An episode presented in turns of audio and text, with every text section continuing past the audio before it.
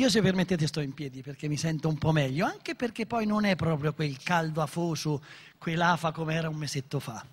Allora, io sono onoratissimo dell'invito. Devo dire che la prima volta che vengo in questa città è abbastanza affascinante. Allora, sapete, mi piacerebbe che questa lezione in qualche maniera fosse dedicata solo ai giovani, perché i nostri giovani hanno bisogno di recuperare quella dignità, quel coraggio di cui poi vorrei in qualche maniera parlarne. Eh, io ho avuto sempre un grande sogno della vita che era quello di rendere il lavoro dell'uomo più umano. Quindi volevo da una parte far profitto sì, ma farlo con etica, dignità e morale. Dice, ma da dove viene questo? Eh, io ho vissuto la maggior parte della mia vita in campagna, facevamo i contadini, lavoravamo la terra con gli animali, senza elettricità, quindi ancora posso dire di avere nel naso, nel, negli occhi, gli odori, le forme della terra, no? E ero il più bravo, così diceva mio babbo, a tirare i buoi, perché quando facevamo i solchi, se i buoi vanno dritti, il solco viene dritto. E dicevo a mio babbo, ma perché il solco deve essere dritto? Perché è più bello. Quindi questa idea da ragazzino, da bambino, della bellezza. Eh, non ho mai visto i miei genitori litigare, pensate che bello, eravamo una famiglia di 13 persone, ma questo non credo perché non litigassero, ma poi litigando il giorno eravamo in molti, dovevano mangiare insieme agli altri, quindi facevano pace. Pensate invece oggi magari da soli a casa, se litighiamo, troviamo, ci vuole un po' più di tempo per recuperare. La figura affascinante che ha cambiato un po' la vita è stato anche questo nonno, che un po' scherzoso che spesso passeggiando, alzando gli occhi al cielo, perché era l'espressione più tipica, non essendoci elettricità, il silenzio, alzare gli occhi al cielo, lui diceva che Dio ci mandi il giusto vento, il giusto sole, la giusta nebbia, il giusto freddo. Quindi questa affascinante idea. Vi rimbomba? No. Sentite bene? Sì, perfetto, perché mi sento io che mi rimbomba. Quindi il nonno che dice che Dio, che il creato ci mandi questo. Quindi da lì in qualche maniera ho iniziato ad immaginare come si potesse coniugare il profitto e il dono in un modo giusto. Poi ho avuto, diciamo, questa bella altra esperienza quando arrivava il Natale. La terra si ferma verso metà dicembre, si andava a fare i conti col padrone, ci andava mio nonno e mio babbo. Quando tornavano non dicevano mai abbiamo guadagnato X o Y, diceva è andata benino, il grano bene, l'olio un po' meno, speriamo che l'anno prossimo vada meglio. Questa idea del benino di immaginare la speranza dell'anno a venire. E devo dire che poi, verso i 15 anni, siamo andati a vivere vicino alla città, perché il sogno di tutti era quello di lavorare in fabbrica, e questo mio babbo che tornava dalla fabbrica, allora 45 anni, perché ancora 95 anni oggi è vivo, eh, aveva gli occhi lucidi e diceva che cosa ho fatto io a Dio per essere umiliato, questa idea di umiliare l'essere umano. E io avevo una quindicina d'anni, lì ho incominciato ad immaginare che forse il sogno della mia vita sarebbe stato lavorare per la dignità dell'uomo, perché non avevo mai visto mio babbo con gli occhi lucidi perché umiliato. A lui non pesava il lavoro, non si lamentava del piccolo salario che era un salario normale, si lamentava dell'umiliazione. Poi io, che sono nato nel 53, quindi nel 68 sono arrivati i primi rivoluzionari, io praticamente non ho studiato niente. Da 15 a 25 non ho fatto niente. Ho fatto 10 anni di vita di bar e non è che lavoravo al bar, qui c'è il mio amico ex giocatore del Perugia Paolo Petraz, io giocavo, giocavamo a carte, stavamo al bar. Ma guardate che questa vita di bar, solo, do, solo uomini, c'era solo la mia amica Lella che faceva la prostituta, ma ricordatevi che al bar c'è sempre qualcuno che ascolta le tue pene. E questa prostituta che smetteva presto di lavorare, veniva a giocare a carte con me, con noi, dopo quando il bar chiudeva, lei mi raccontava le sue pene. Aveva una 35 d'anni e per un ragazzetto di 17-18 anni sentirsi, diciamo, quelle pene, anche lì in qualche maniera ha contribuito a cambiare la mia vita. Andavamo a scuola, c'era il 6 politico, quindi io non ho studiato niente. Poi ho fatto tre anni di ingegneria, ma sono divertito da morire. Tre anni ho dato un esame, geometria scritta, non sono stato ammesso all'orale. Ma eravamo affascinati dalla vita dell'università. E guardate che frequentavamo l'università, poi non studiavamo, però quella è stata la mia grande università della vita. A questo bar, verso i 17-18 anni, c'erano coloro che facevano il classico e lo scientifico e discutevano a volte, si discuteva di donne, di filosofia, di teologia, di, politi- di politica, di religione. Questi due ragazzi parlavano sempre di Schopenhauer, Kant, di questi grandi filosofi. Allora, non potendo partecipare, un giorno ho deciso, mi vado a comprare Kant. Comincio a leggere il Kant, difficilissimo ancora oggi però mi incontro su queste due affascinanti espressioni che mi hanno in qualche maniera cambiato la vita. Avevo 17-18 anni. La prima quando lui dice, due cose mi emozionano, il cielo stellato sopra di me e la legge morale dentro di me. Quella legge morale di cui mio babbo mi parlava sempre, perché mio babbo, che non aveva studiato niente, l'unica cosa che mi diceva, sii una persona per bene, guai a te, se non rispetti la parola data. Che io gli dicevo, babbo, ma dici sempre la stessa cosa, non se ne può più. Perché io a mio babbo gli facevo i scherzi, sapete perché? Perché io tornavo l'estate alle 7 del mattino, perché lui faceva colazione alle 7.10 dal bar. E quando faceva colazione io facevo come sordi nel film, buon lavoro papà e buona giornata. E non vi posso rispondere la risposta. Lui andava al lavoro, io a letto fino alle 3. E mia mamma alle 3 piano piano mi diceva la metto giù la pasta, mi svegliava, però capite l'amore per, per lo spirito. Quindi mi sono, sono stato in qualche maniera coccolato e adesso vengo alla seconda espressione di Kant, quando lui dice, sentite che meraviglia, agisci considerando l'umanità sia per te stesso che per gli altri, non come semplice mezzo, ma come nobile fine. Quindi questo nobile fine l'umanità.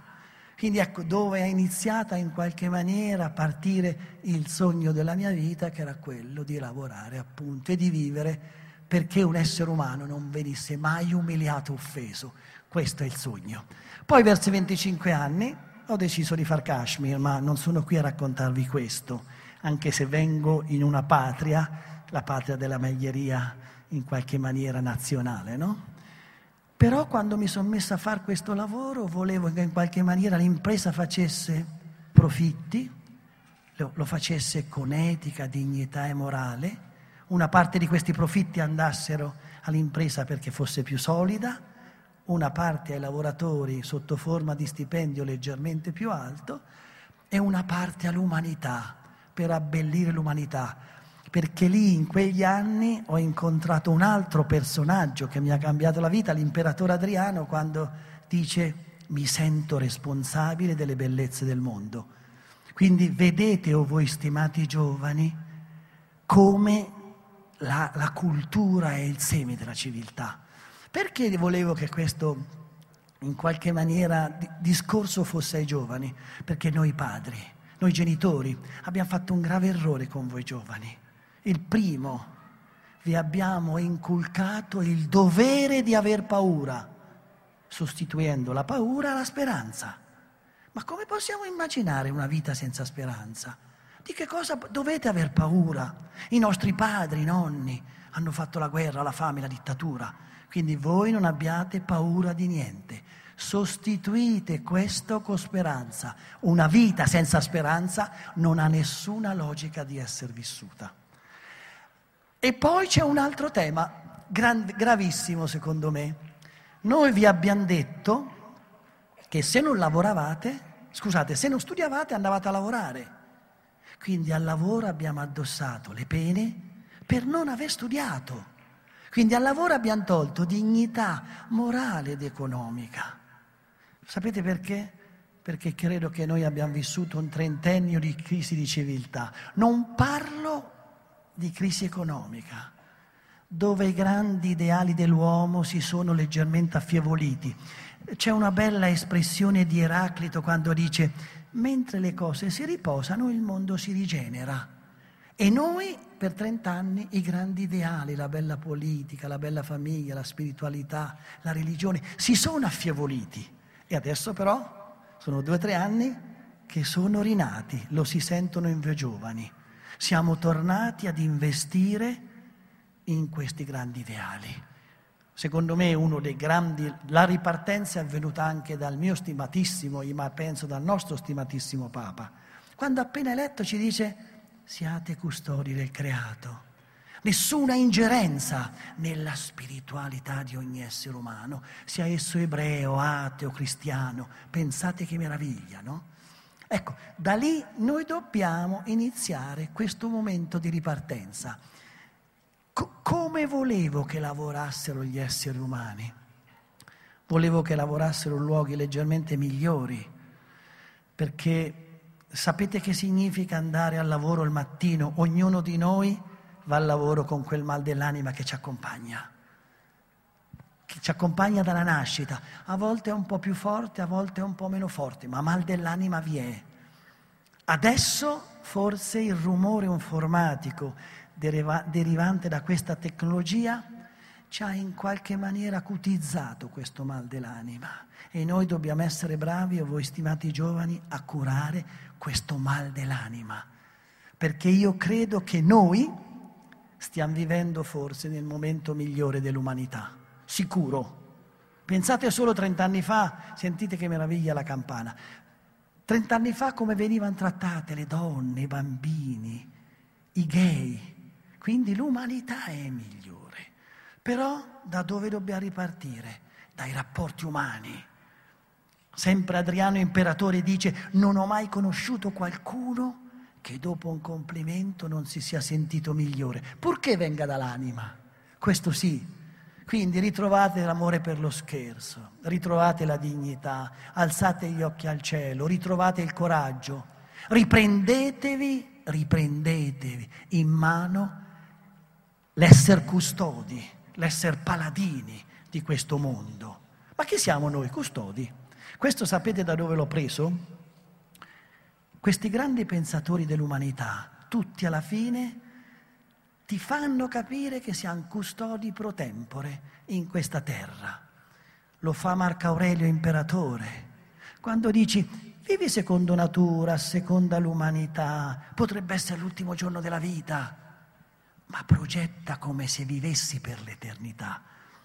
Questa idea di progettare per l'eternità. Vi dico una, volta, una cosa molto carina, voi siete stati colpiti dal terremoto, sono venuto qualche giorno dopo in questa zona noi siamo abbastanza esperti di questo. Il giorno dopo del grande terremoto di Norcia, pesantissimo, sono andato a trovare i miei amici monaci benedettini. Che piccola parentesi, una cosa molto carina. A me hanno cambiato la vita, la loro cultura, perché siccome ci siamo quotati in borsa nel 2005, gli dicevo, guarda, padre Cassian, se voi pregate, la quotazione va bene, io restauro il monastero. E, e, allora loro carini, il giorno dopo la quotazione, il giorno stesso della quotazione, l'ho chiamato, ho detto, Cassian, la quotazione è andata bene, restauriamo il monastero. Abbiamo pregato, bravi. E vi dico come mi hanno aspettato la mattina dopo. Non so chi di voi conosce Norcia.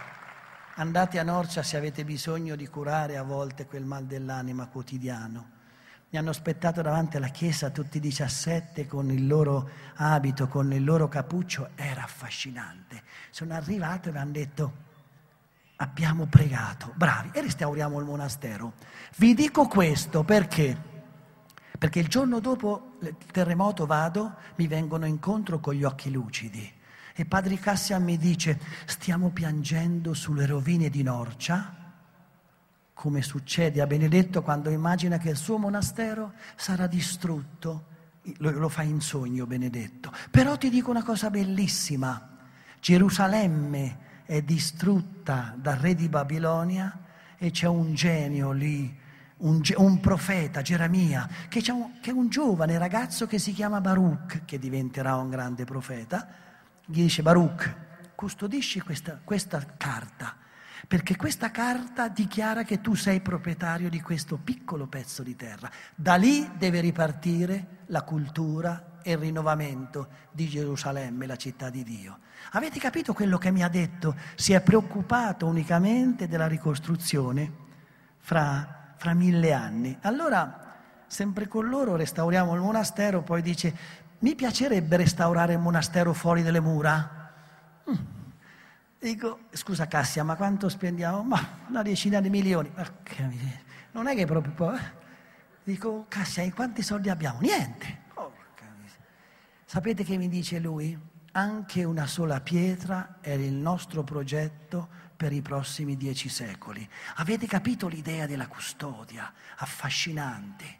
Quindi riscopriamo in qualche valier, maniera il valore della custodia. Allora voi giovani dovete avere il coraggio di risentirvi nuovi, coraggiosi sentinelle illuminati di questo nuovo mondo a venire. Dicevamo prima di che cosa avete paura. C'è una bella espressione di Marco Aurelio Imperatore che per me è stato il mio grande maestro. Nei momenti difficili leggete una frase di Marco Aurelio e vi tirate su. Nei momenti affascinanti leggete una frase di Marco Aurelio e siete ancora più su. Lui ha questa guerra con i germanici, che avete visto in qualche maniera sul, sul, sul film, il gladiatore, no? Ha la peste nel 172-173 d.C.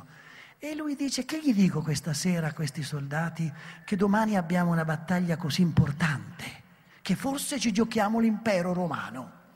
Poi scende al campo e gli dice unicamente, o miei stimati uomini dell'impero romano, domani Roma ha bisogno di noi, che Dio ci protegga. Gli dice unicamente, o miei stimati uomini dell'impero romano. Vuol dire che l'essere umano ha bisogno di stima, di dignità, di rispetto. Ma quando è che l'essere umano è creativo? Quando è che voi siete in pace con voi stessi? Quando tutto intorno a voi è in pace con il creato.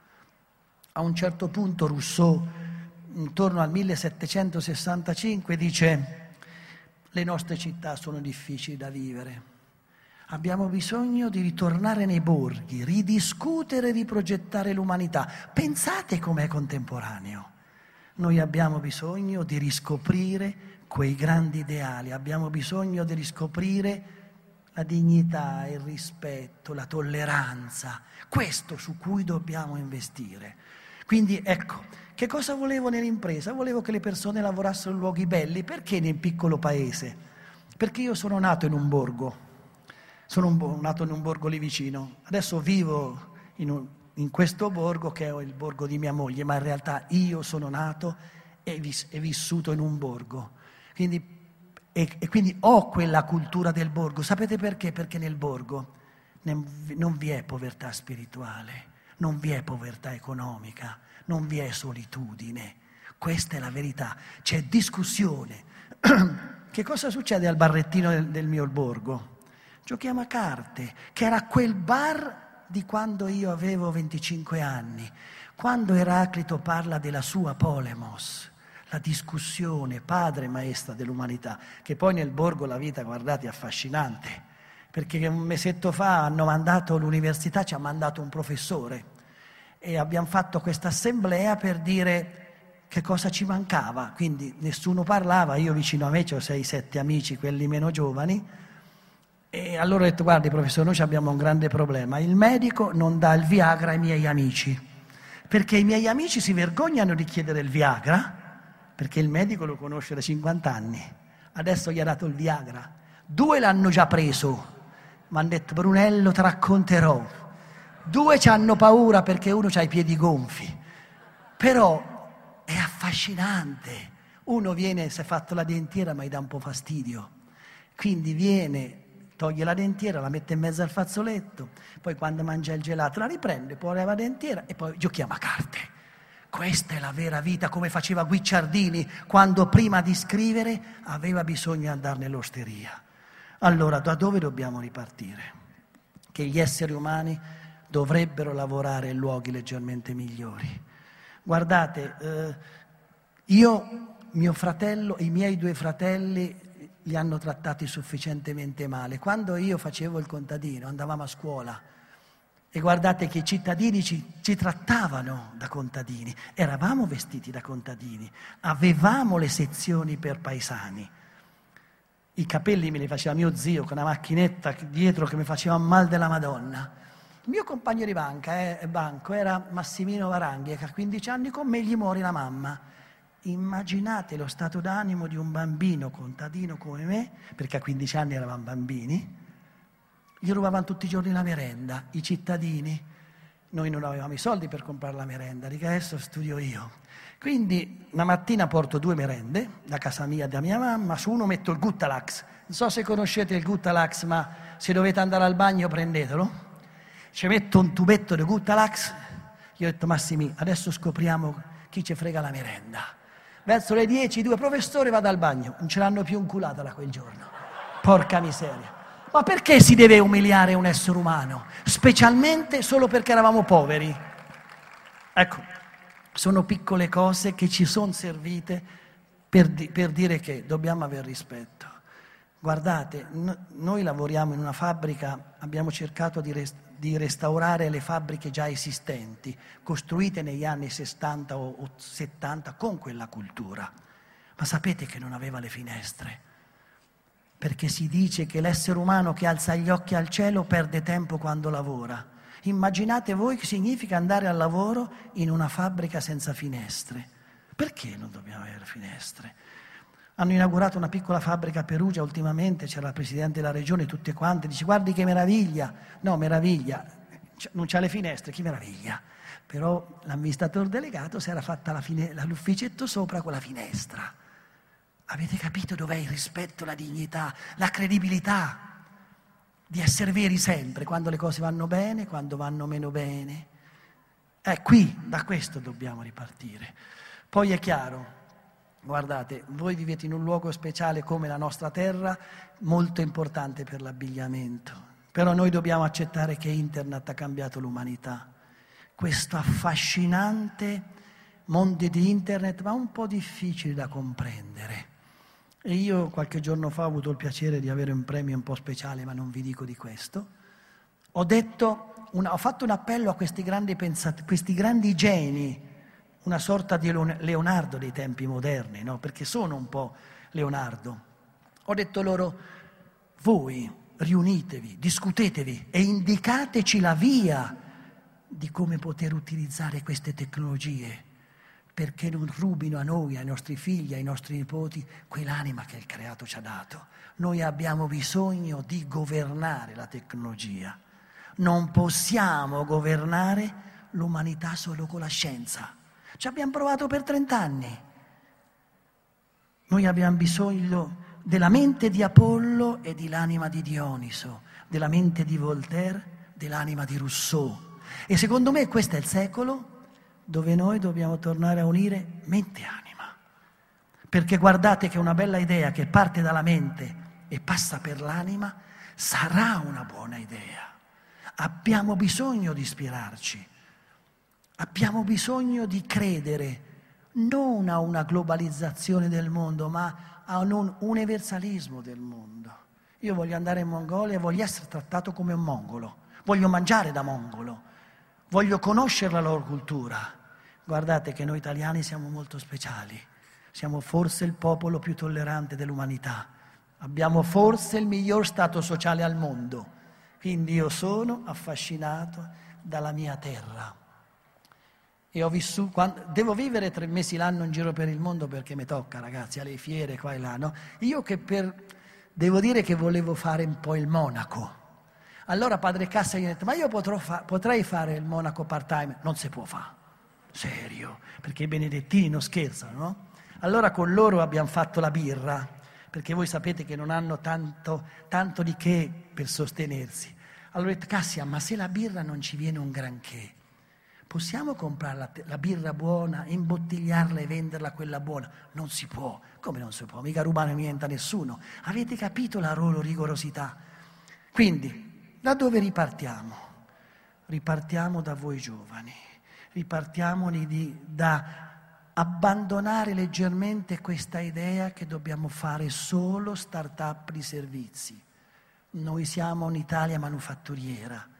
Noi siamo conosciuti nel mondo per manufatti speciali in moltissimi settori. Per fare manufatti speciali abbiamo bisogno di luoghi speciali dove esseri umani vengono trattati in un modo speciale.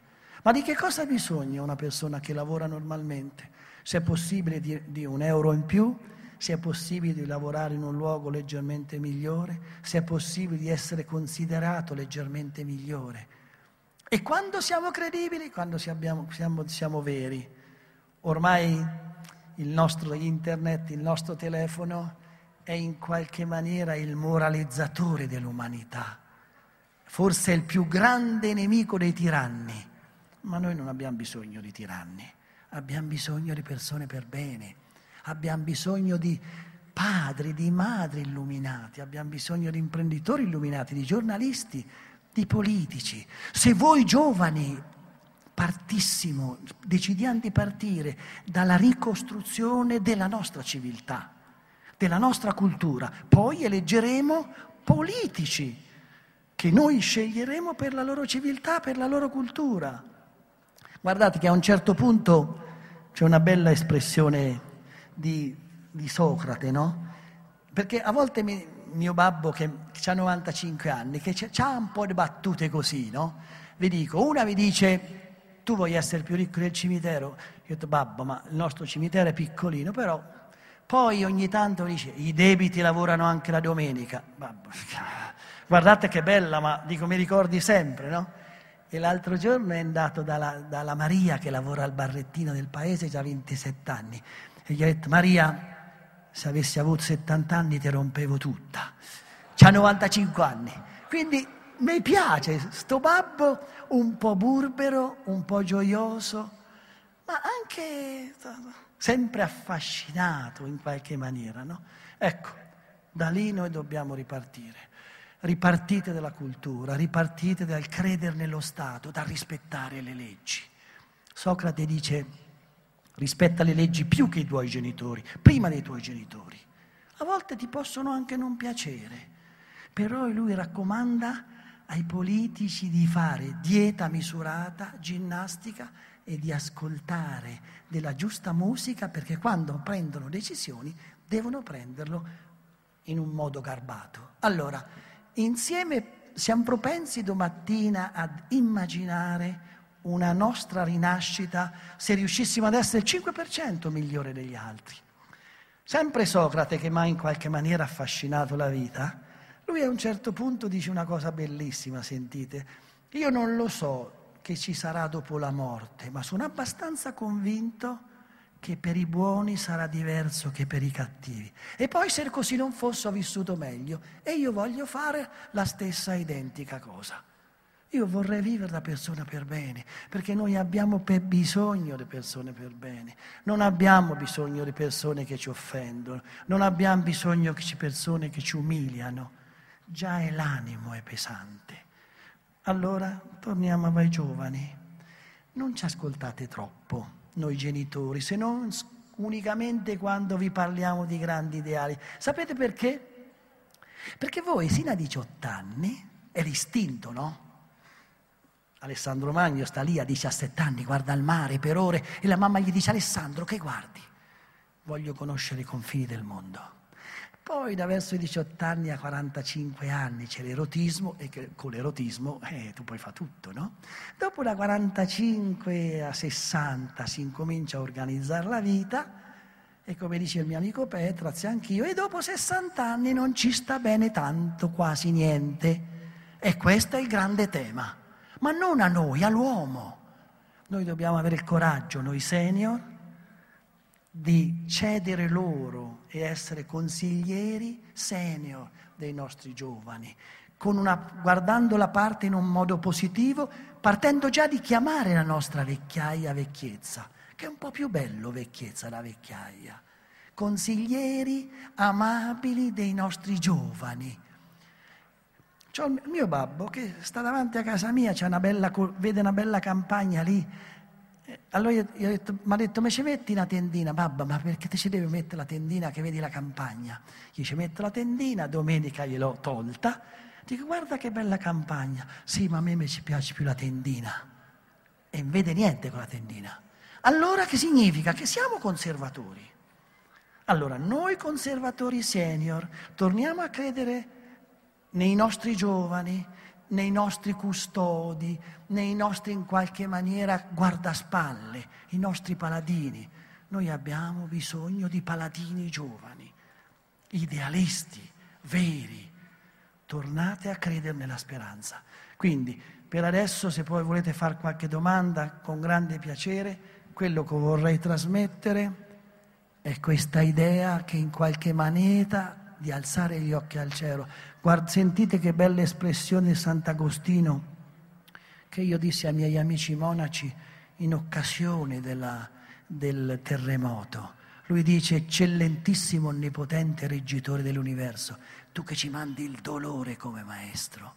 Ci sono certi momenti della vita di così alto dolore che diventa in qualche maniera maestro di vita.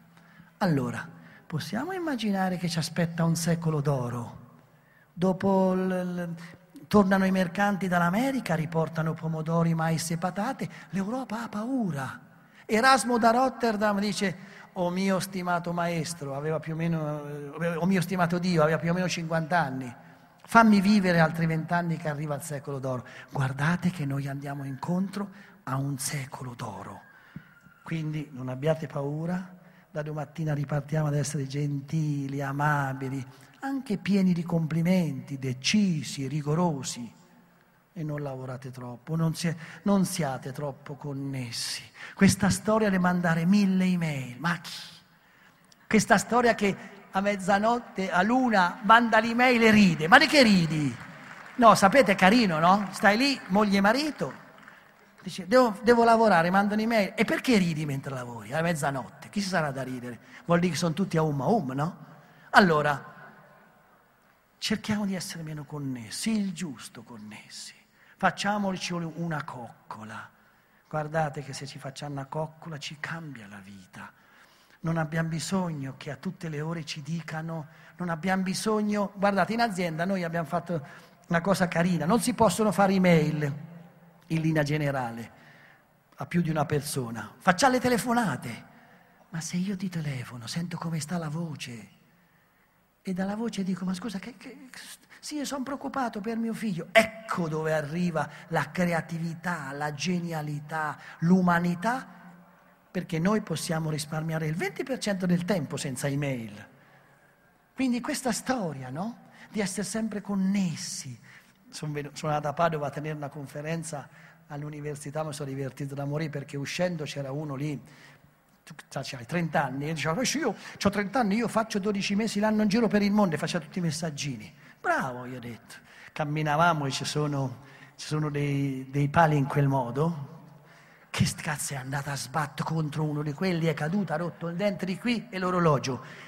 E io un po' ridacchiavo. Ho detto, ma tu ridi? Eh, rido, che devo fare? Tu hai dato una musata facendo il messaggino, capito? Allora, alziamo gli occhi che forse ci parlerai meglio. Quindi per adesso vi dico veramente grazie di cuore, grazie.